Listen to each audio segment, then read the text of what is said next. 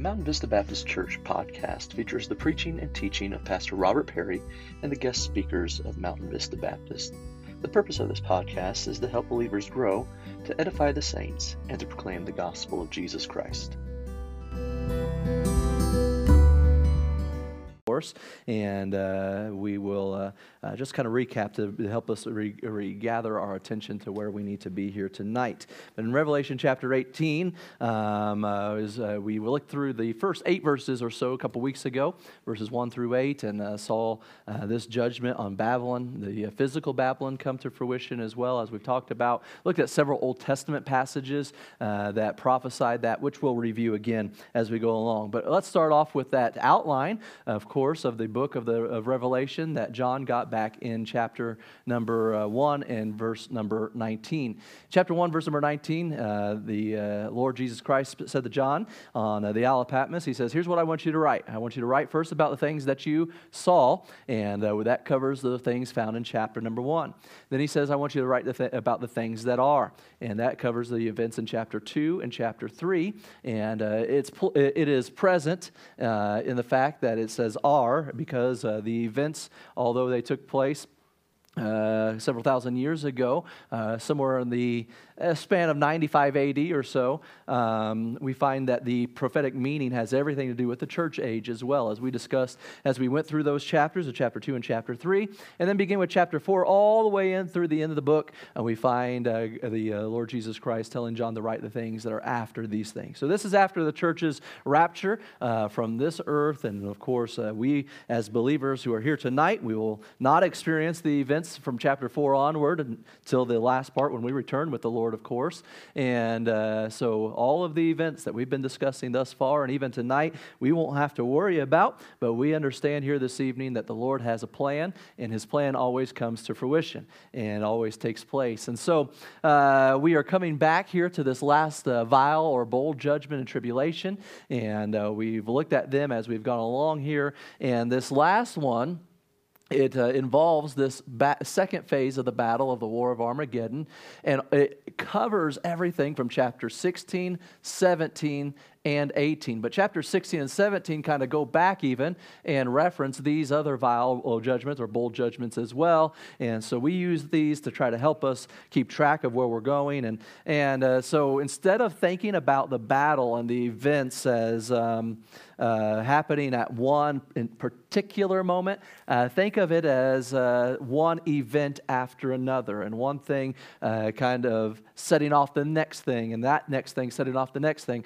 As we said a couple weeks ago, like a row of dominoes, right? And uh, when one falls, the next one falls, right into the next one, and the next one falls. And so as these events start to unfold, that's what's taking place. And as the final bowl judgment or vial judgment is bowled out, um, he's pushing his finger along that, that first domino, if you may, going into the next one, and setting into motion all that's going to take place. We understand, though, that as these are all taking place, that these, these events and these catastrophic uh, situations are taking place, it's uh, bringing destruction uh, to uh, all of the Gentile cities of the world. And uh, the only thing that's really left is going to be Jerusalem, uh, where the Lord is going to return to. And at this current moment, as we're reading in chapter 18, uh, one major Gentile uh, stronghold, if you want to put it that way, and that would be the city of Babylon. And as you see depicted there from that art there before us. Now, of course, we understand that uh, Babylon nowadays is just ancient ruins, and, and, uh, but during the tribulation, it will have risen again. It will have uh, become a place of prominence, and, and pretty much we're seeing uh, where everything began, it's going to end. Think back to Daniel chapter 2, of course, with that statue that Nebuchadnezzar had seen in his vision, and uh, it started with Babylon there, and all the way through the different uh, empires that would, would have a part to play in this time that we know as the age of the Gentiles, where Jerusalem would be under control by a Gentile or not have full control of their own uh, land at least. Uh, they would be uh, persecuted uh, by Gentile nations during this time. And obviously, we see all this still taking place. Uh, but and when everything is said and done, like I said, where, where it all began, it's kind of all of the efforts and all of the events are focused in that same general vicinity as well in that area of Mesopotamia, uh, particularly where we would find Babylon as well. And uh, that's where we said Satan's headquarters were. That's where uh, sin originated, and that's where all the things that we have going on is, had been taking place. But we've seen, uh, of course, back in chapter 17, God bring a destruction upon what we were calling spiritual Babylon, or, the, the or what Babylon uh, exemplifies, what Babylon represents, spiritually speaking. And uh, we understand that Babylon represents everything uh, spiritually that is in opposi- opposition to our Lord. And where our Lord is absolute truth and He's perfect love, uh, Satan and Babylon, it represents everything that is opposite to that. So we, it represents all of the world religions of our world today. By uh, uh, where we stand today they go by many different names. And you could put uh, uh, uh, one name name after name after name after name. And they're all shades of a, of a similar color if you wanted to put it that way. But in the end when it all boils down to is the fact that all of the other religions of the world they're, they all are in essence the same. They're false. They're, they're, they're a phony. They're a fake.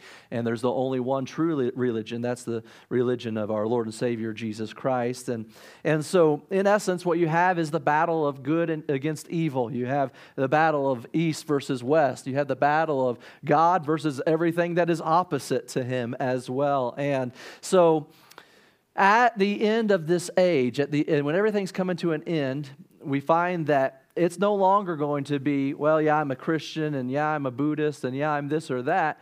It's either I follow Jesus or I follow Satan, the Antichrist. Because in the at this come this point, they've had to make the choice: do we take the mark and uh, worship the beast because of it, or uh, do we stand firm and stay true with what the Lord has uh, ha- has stated, and we believe that? And so everything that involves this part of the pie collectively comes together to unite as a kingdom of its own, if you may. And uh, that is the kingdom that Babylon is wanting to, to, uh, to control. And uh, the Antichrist makes his home there in Babylon and takes care of things there.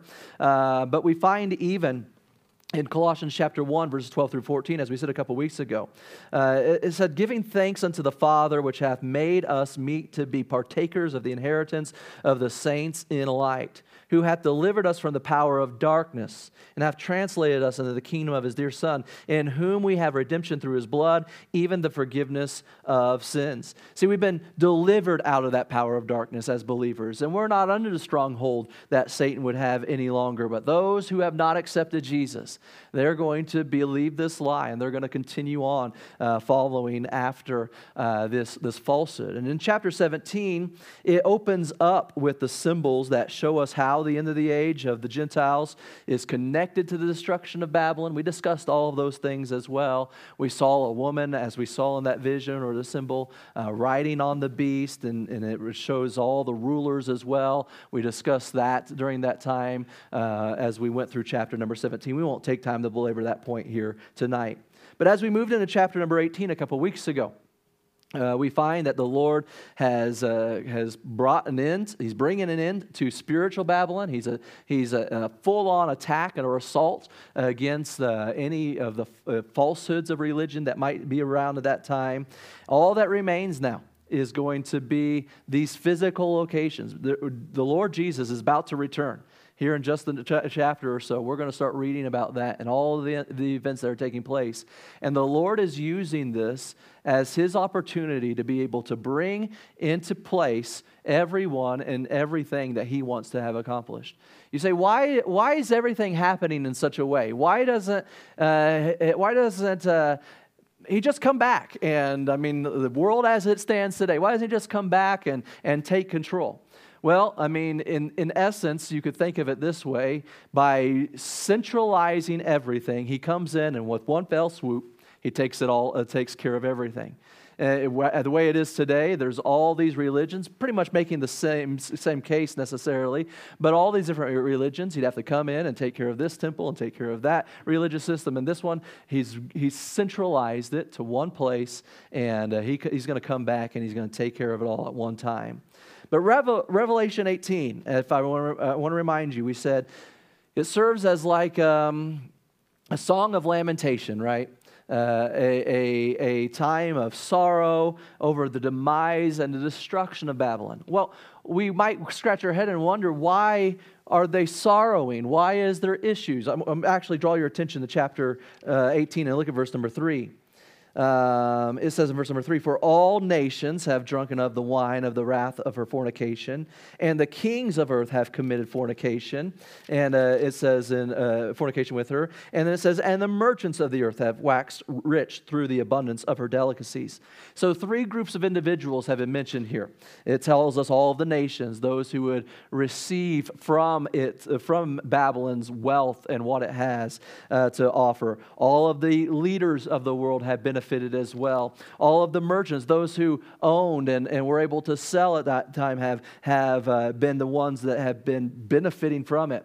But we've learned that God actually uses these people to bring about the destruction of Babylon. And it's interesting to note because we've already learned that the Lord said that, that He was allowing the kings of earth the leadership of earth, the, the, the, the, rulers of nations of the earth, to give their power and authority over to the Antichrist for a period of time, though he said, until the work of the Lord be completed and be finished.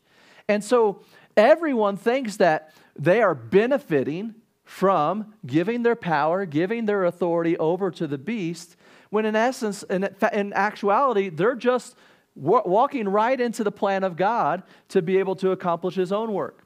And as we've seen even last week, what we find is that Babylon uh, is left alone by as, as, in this case that the antichrist he's left babylon. He's there uh, sitting in the jezreel valley getting ready for this war to take place. And it's actually these people who had given him their power and authority that turned their back on him. They bring a coup against him if you may and they come to attack uh, Babylon and they destroy it.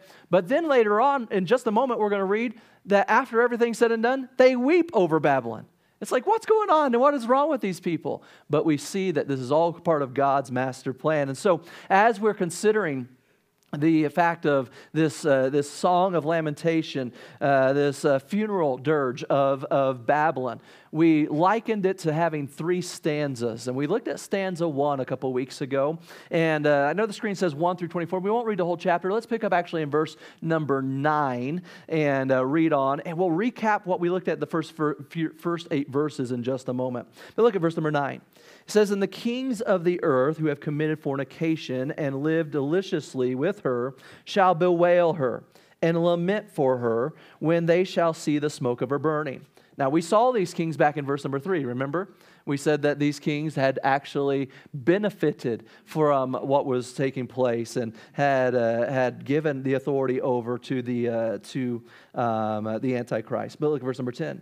Standing afar off for the fear of her torment, saying, Alas, alas, that great city Babylon, that mighty city, for in one hour is thy judgment come. And the merchants, there again, we found them back in verse number three as well. They shall uh, weep and mourn over her, for no man buyeth their merchandise anymore. And verse number 12 says, the merchandise of gold and silver and precious stones and of pearls and fine linen and purple and silk and scarlet and, uh, and thyine and, uh, and all fine wood and all manner uh, vessels of ivory and all manner vessels of most precious wood and of brass and iron and marble and cinnamon and, and odors and ointments and frankincense and wine and oil and fine flour and wheat and beasts and sheep and horses and chariots and, and slaves and souls of men and the fruits that uh, thy soul lusted after are departed from thee. And all things which were uh, dainty and goodly uh, are, are, are departed from thee, and thou shalt find them no more at all. The merchants of these things, which were made rich of her by her, shall stand afar off for the fear of her torment, weeping and wailing, and saying, Alas, alas, that great city that was clothed in fine linen and purple and scarlet and decked with gold and precious stones and pearls. For in one hour so great riches and is come to naught. And every shipmaster and all the company and ships and sailors and as many as trade by sea stood far off and cried when they saw the smoke of her burning, saying, What city is like unto this great city? And they cast dust on their heads and cried, weeping and wailing, saying, Alas, alas, that great city wherein were made rich all that had ships in the sea by reason of her coastlines. For in one hour is she made desolate. Rejoice over her, thou heaven, and ye holy apostles and prophets, for God hath avenged you on her.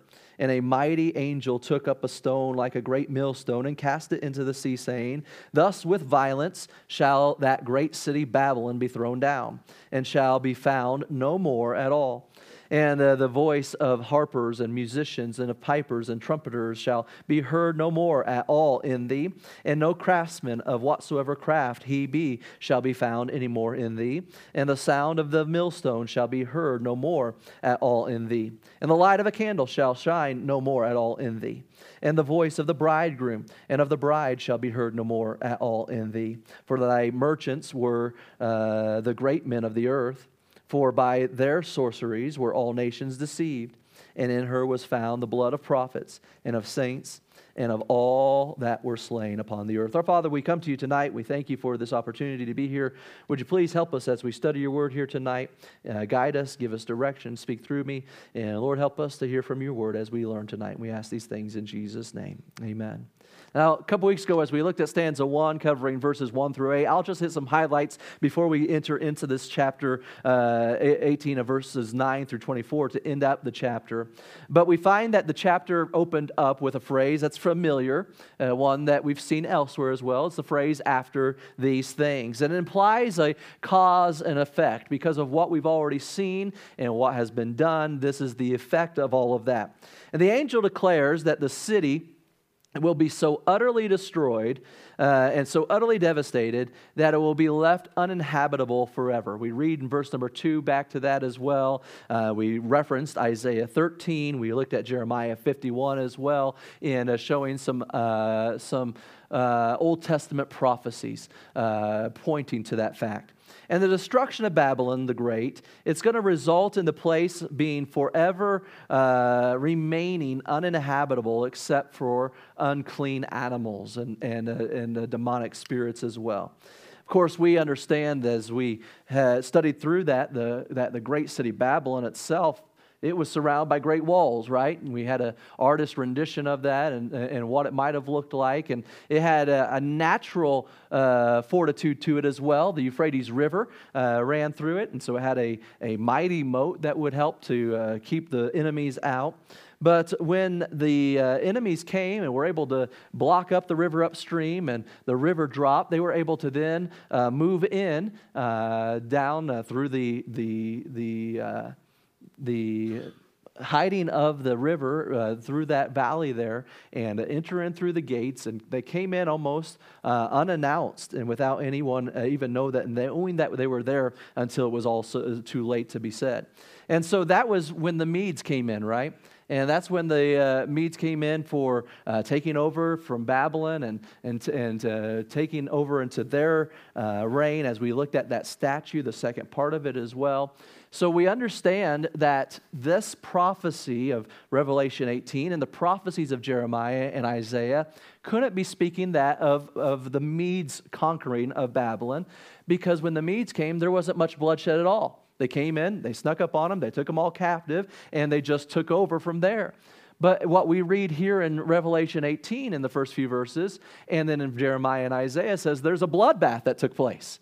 And so obviously it's not the same thing. It's not, the, it's, it's not prophesying about the Medes and the Persians coming into power. Uh, in fact, we find that it's actually talking about a future event. So that now comes to the time to end all that was being discussed. That's in chapter 18, verses 4 through 8, as we looked at. And verse number 4 says, I heard another voice from heaven saying, Come out of her, uh, my people, that ye be not partakers of her sin, that ye receive not her plagues. And we find that God is giving warning to those who had trusted him, who had fled, and they hadn't received the mark of the beast yet. But somewhere, somehow, they're, they're still making it. They're, they're not able to buy, they're not able to sell. They're hiding out places, but they're going to be in this region of Mesopotamia, this region of Babylon. And so God warns them that they must flee, they must leave, or else they'll be a part of what takes place. And we understand also that there's a principle in the Word of God that when God pours out his, uh, his full judgment, he's going to protect those who are his.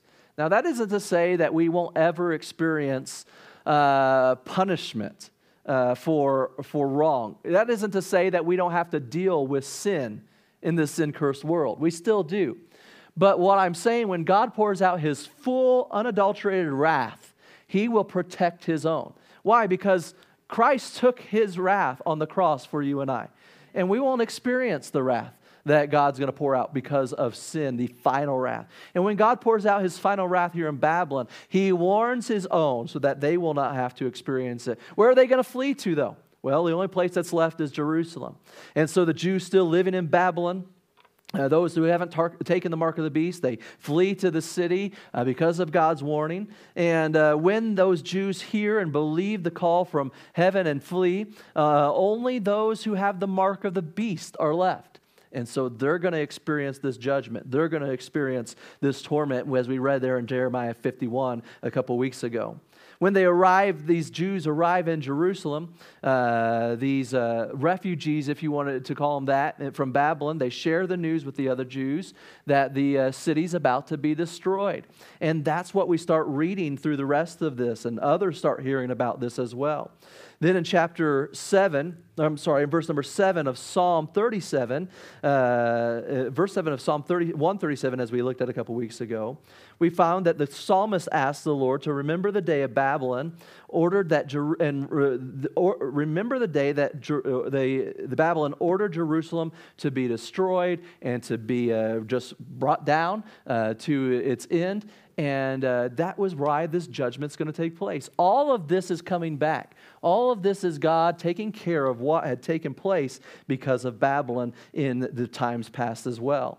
And so the city will be destroyed as a punishment, as we discussed already, uh, for the history that the city had about opposing Israel, about opposing the things of God, just as God attacked spiritual Babylon for its opposition to him and his truth we find that he attacks physical Babylon eh, because of this opposition to his truth and to his people uh, of, uh, of Israel as well.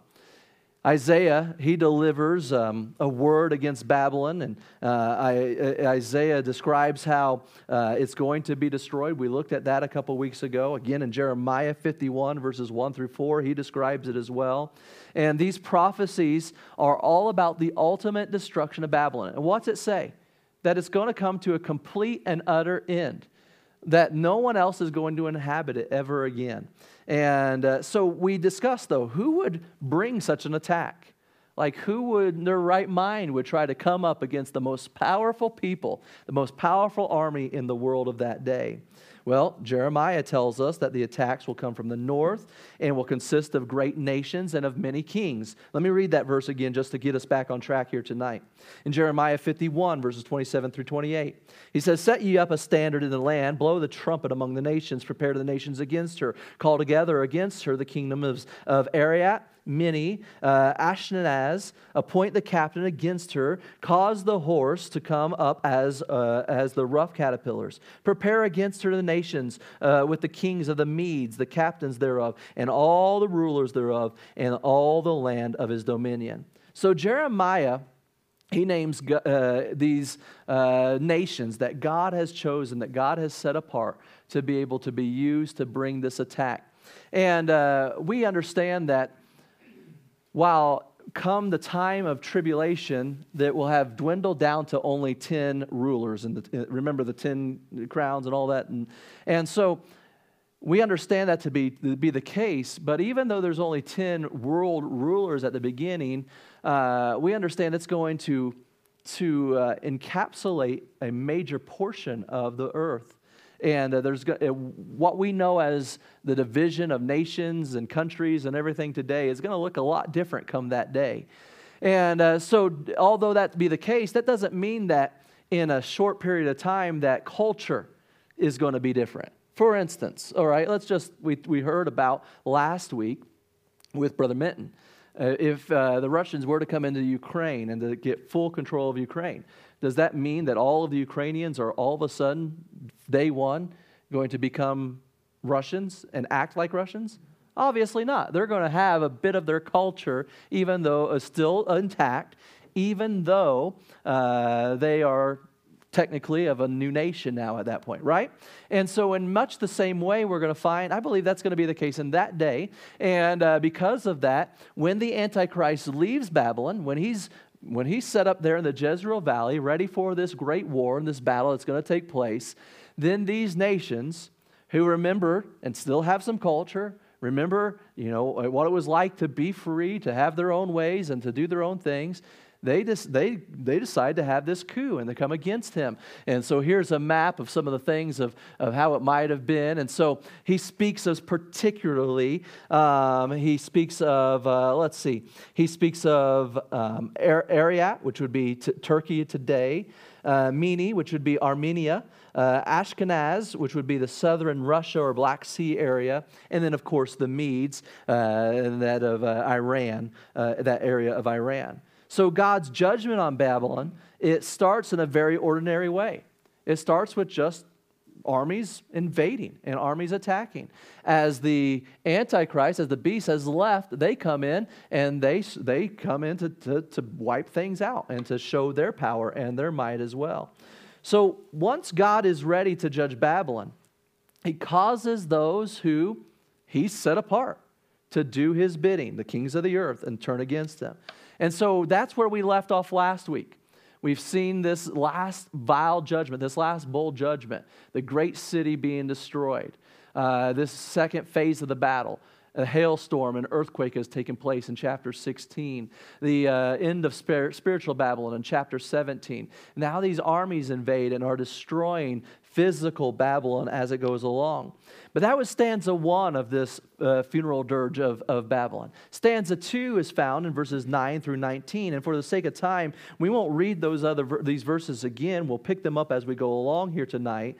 But God's destruction uh, of Babylon has left the, the city in ruins, right? It is completely destroyed, uninhabitable. The only ones that are there are, are unclean animals, uh, vultures, if you may, scavenger animals looking for uh, the, the uh, flesh of dead carcasses, whatever they can feast off of, like a, a uh, unclean animal would. The city is burning and everything uh, in the city has been laid to waste. Her ruin is complete. And then, as we've seen already, as if you picked up on it, I, I kind of pointed it out, all three classes of individuals that were mentioned back in verse number three, they begin to realize what this means. See, they, they benefited, right? They benefited from Babylon when they were able to sell and Babylon bought from her, from them. They benefited because Babylon was the one that controlled everything. And if they didn't team up with Babylon, if they didn't take the mark, then they couldn't buy or sell. So they benefited because of Babylon being in existence. The kings or the rulers of the world benefited because so long as they were in step with Babylon, they kept their power and their prestige. But it came a point where they said, you know what? I don't like being the second dog. I don't like being second fiddle. I, I, think we could do a better job. And so they step in and they come together with a great and mighty army and they say, We'll wipe Babylon out. And with, with the headquarters destroyed, we'll be in a place where we'll be able to, to step up, we'll, we'll, we'll gain power, and uh, we'll just take control over, over uh, of things over the Antichrist, over the beast. But when the destruction is over, it was, it's very quick to realize, man, we've made a mistake. Because now look at what it says in verse number 9. In verse number nine, it says, The kings of the earth mourn for the loss of their most important city because of the political power that came from the control within her. In verse number nine, it says, On the kings of earth who had committed fornication and lived deliciously with her shall bewail her and lament for her when they shall see the smoke of her burning. It's like a light bulb goes off and says, This isn't going to work out the way we planned. See, we, where are we going to go now? What's, where's the only place left? Jerusalem, right? And so, uh, where is the Antichrist uh, held up? In the Jezreel Valley, just outside, ready for the war to take place. And so, they begin to realize that they've made a mistake. Verse number 11 talks about the merchants as well, and who mourn the loss because now they uh, the, their trade and their, the wealth that was associated with that great city has been broken down and torn to pieces. Verses 15 and 17 talks about the working class. It speaks specifically of those who are on ships and, and sell by the seas but the working class that had profited, profited from the city, they are mourning the loss as well. But notice that this destruction, it isn't something that is a long, drawn out process. It's actually something that takes place rather quickly. Because in three different occasions throughout this chapter, it tells us, the Bible tells us that the destruction of this city, Babylon, took place in an hour. Now, I, am not sure that it means a literal hour as much as it is trying to speak of the fact that it was a quick destruction and an utter destruction. But the, the, the, it, this is the fact that the kings who led the invasion are most likely also the same ones that are mourning over her, as we've been saying. That it's like a realization that this was not the best choice. It's like what was I thinking? You ever been there? You ever done something and then immediately regret it afterwards? Like, what was I thinking? That's the, the, the idea that these kings and these merchants and these uh, laborers have. Like, why did I sign up for this? What was I thinking? And what it comes to the fact is that it shows God's sovereignty and it shows his power and his control, even over those who don't know him as their Savior as well. The kings and the merchants and the laborers, they're described as even standing at a distance. Why? Because they don't want to partake or they don't want to experience the, judgment and the destruction and uh, the loss that Babylon the Great had experienced. And so they are uh, at a distance because of the fear that they see in her torment as they experience the judgment of the bowl uh, we saw earlier uh, can you give me that slide there? Uh, click on it, it's not going back for me. There we go. As they see this vial, this bowl judgment poured out, they're seeing and understanding how it is destroying Babylon and, and all that it means. And so we saw that judgment mentioned briefly earlier in the chapter in verse number 8. Draw your attention there again. It says, Therefore shall her plagues come in one day death and mourning and famine shall she be utterly burnt with fire, and for strong is the Lord God who judgeth her. Back in chapter 16 and verse number 9, uh, we were told that this judgment would result in the city being divided as well. Take your Bibles back to Revelation 16 and verse number 19 verse number, Revelation 16, verse number 19, it says, and, that, and the great city was divided into three parts, and the city of the nations fell. And great Babylon came in remembrance before God to give unto her the cup of the wine of the fierceness of his wrath. Jeremiah, he provides a nice two verse summary of uh, both parts of this judgment against this great city, both the spiritual and physical judgment.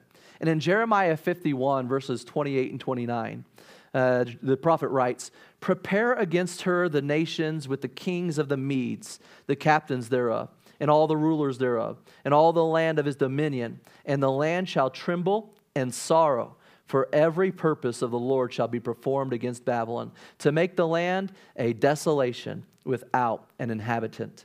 So Jeremiah says the nations will rise up against her while the land quakes, while it writhes, while it's uh, in, uh, it, it, has, uh, it specifically says in sorrow and in trembling. And so the nations rose up against Babylon. And then the Lord destroyed the city when they tried to set up their power, when they tried to set up their, their ability, when they tried to take control. The Lord destroys it supernaturally through these final bowl judgments. And so finally, now the city receives its a brief eulogy, if you may, with stanza number three in verses 20 through 24. Let's read those quickly. Rejoice over her, thou heaven, and ye holy apostles and prophets, for God hath avenged you on her.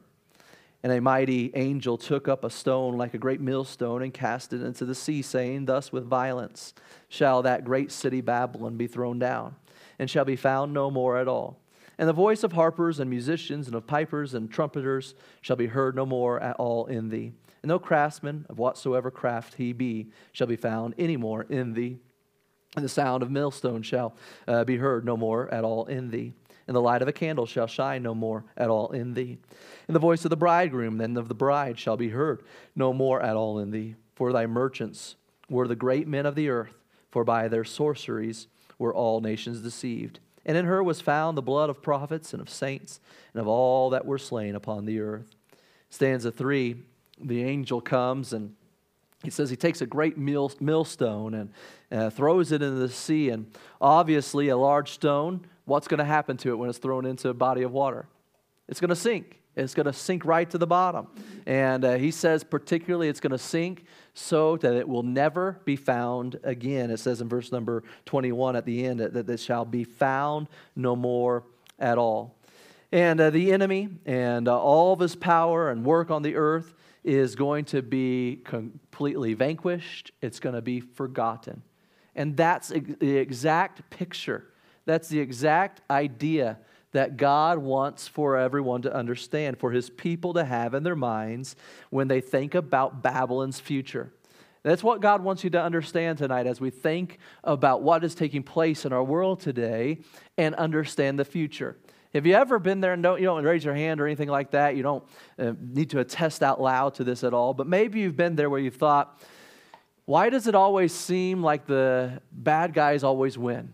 Why does it always seem like those that are always only about themselves and uh, like I mean it's a common phrase uh, no good deed uh, good deed goes unpunished right? Like so when we try to do something good then it always seems like that something negative happens because of it. And then you got these people over here that are never trying to do anything good except for what they think is good for themselves. They're selfish they're prideful it's all about them. They're climbing the corporate ladder stabbing people in the back. And it seems like they're always the one that's moving forward. They're always the one that's benefiting. And it seems like they're that uh, honestly, it just doesn't seem like that it's fair. That uh, people who try to do things the way God says to do them, they get mocked and they get laughed at, and they don't get uh, they don't get the benefit. But these people that don't care anything about God, they're getting they're living luxur- luxuriously. They've got great things, and it just doesn't seem right. What God wants us to remember that no matter what it might seem like on this side of heaven, that in the end, this is their future. Those that don't have Christ, those that don't know God, this is their future utter destruction. For Babylon and everything that it, uh, that it represents of uh, being opposite of God and everything that opposes God, it's going to be utterly destroyed. And for anyone who doesn't know God as their Savior, utter destruction in outer darkness in a place called hell is their end. And that's what God wants us to remember tonight. He wants us to understand that no matter what we might think, when we think of Babylon's future, when we think of evil's future, it is this utter destruction and completely forgotten. And my friends, that day is coming sooner than you think. Now, I'm, I'm not here to say that it's going to happen tomorrow. I'm not going to give you 23 reasons why the Lord's returning in 2023 or anything like that. But what I am saying is that we are much closer today than we were yesterday. And we're much closer to today than we, they were in John's day. And I believe that it is coming very, very soon. As a final footnote, though, what do you suppose that the Antichrist is thinking about all of this while he sees this taking place? He's, he's set up there in the, in the Jezreel Valley. He's getting ready for this, this attack, he's getting ready for this great war. Well, Jeremiah actually gives us a glimpse into, I believe, what the Antichrist thinks about all of this as his stronghold, as his uh, headquarters has been destroyed. In Jeremiah 51 and verse number 31, it says, One post shall run to meet another, and one messenger to meet another, to show the king of Babylon. Who's the king of Babylon? The beast, the Antichrist, right? He's, uh, he's uh, he, so one messenger to meet the other, to show the king of Babylon that his city is taken at one end. In Jeremiah 50 and verse 43, it says, The king of Babylon hath heard the report of them, and his hands waxed feeble. Anguish took hold of him, and pangs as a woman in travail. You know what that means? He's not too happy about it. He, he is not excited about the messages he's receiving. And the Bible says, messenger after messenger travels and transfers the news of his city's fall.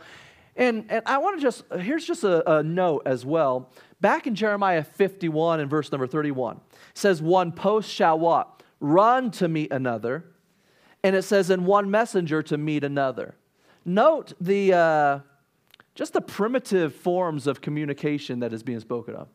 Obviously, this is in the Old Testament, thousands of years ago, but it's prophetic in nature as well. And I just wonder if that's just not a sign into all that has taken place. Consider the great destruction that has taken place during the time of tribulation. I don't think there's going to be many emails sent during this day. I, I don't, I don't know that the internet's going to work at that time. And so it's just a foreshadowing of, hey, all the advancement that man's knowledge seemingly has brought about, it just is going to go right back it, it kind of reminds me of what we've been speaking about on Sunday mornings, right? That Paul's trying to remind the church at Corinth that, hey, an eternal focus is greater than a temporal one, that God's ability is greater than man's ability, that God's message is greater than. Man. See, uh, over and over again, we find throughout Scripture where, we, where man thinks that he's got it all together, and God just kind of sits back and says, huh, let me show you something. And where we've kind of seen all these advancements, I think there's going to be a time where it's going to revert all the way back, and it's going to be literal messengers on foot running to give this message and, and bringing this message. And So when the Antichrist hears this news that the city is gone, he's distressed, he's experiencing agony, and now he and his armies have no choice. They've got to attack Jerusalem. They were held up waiting to be able to accomplish that. But now Jerusalem is the last city standing on the earth. And destroying the Jews is going to be the enemy's last hope for rescuing himself. We've discussed already. He understands that his time is coming to an end, it's very short. And he thinks his only hope is to be able to destroy the Lord when he returns. But in, in actuality, what has happened? The Lord's actually baited him to being exactly where he wants to be. Uh, I think of some maybe you've hunted or, or whatever the case might be. Uh, if you've ever done any deer hunting, you don't just go out willy nilly out into the, uh, into the woods and hope that you find something. Not if you want to be successful, anyways. You go out there, you do some scouting. You, you, uh, you, you, if you're going to set up a tree stand, you hang it, you cut some tr- shooting lanes, and all of those things to get it ready. But you're wanting to set up along a route where that game is naturally, regularly traveling whether it be between water or food or bedding or whatever, because you want to be where they're going to be coming. Well, the Lord kind of just made it to where, hey, there's no other choice. But this is exactly where He wanted them to be. And the Lord is moving the Antichrist steadily toward His own destruction in Jerusalem at, at the Lord's return. And the, the, the, the, the second stage of this war of Armageddon, as we saw in that graph, it's coming to an end Stage three is going to set up the time for the Lord's return, as we see in chapter number 19. But as I close tonight, let me just th- uh, have you think of it this way that Babel, the Babylon of the Bible might be considered as what uh, poet Ella Wheeler Wilcox described or called Vanity Fair today. In, her, in the poem, describes a world that promised much, but in the end, it del- delivered very little. And her words actually could serve as a commentary over these last couple of chapters, chapter 12 and chapter 18 of Revelation. Let me share it with you. Vanity Fair, it says, At Vanity Fair, as we bow and smile, as we talk of opera after the weather, as we chat of fashion and tint and style, we know we are playing a part together. You know that the mirth I wear I borrow. I know your smile is a mask of sorrow. We know that under the silks and laces and a back of beautiful laughing faces lie secret trouble and dark despair at Vanity Fair. At Vanity Fair on dress parade, our colors are bright and our sabers gleaming. But you know my uniform's worn and frayed, and I know your weapons, despite their seeming, are dull and worthless and badly battered.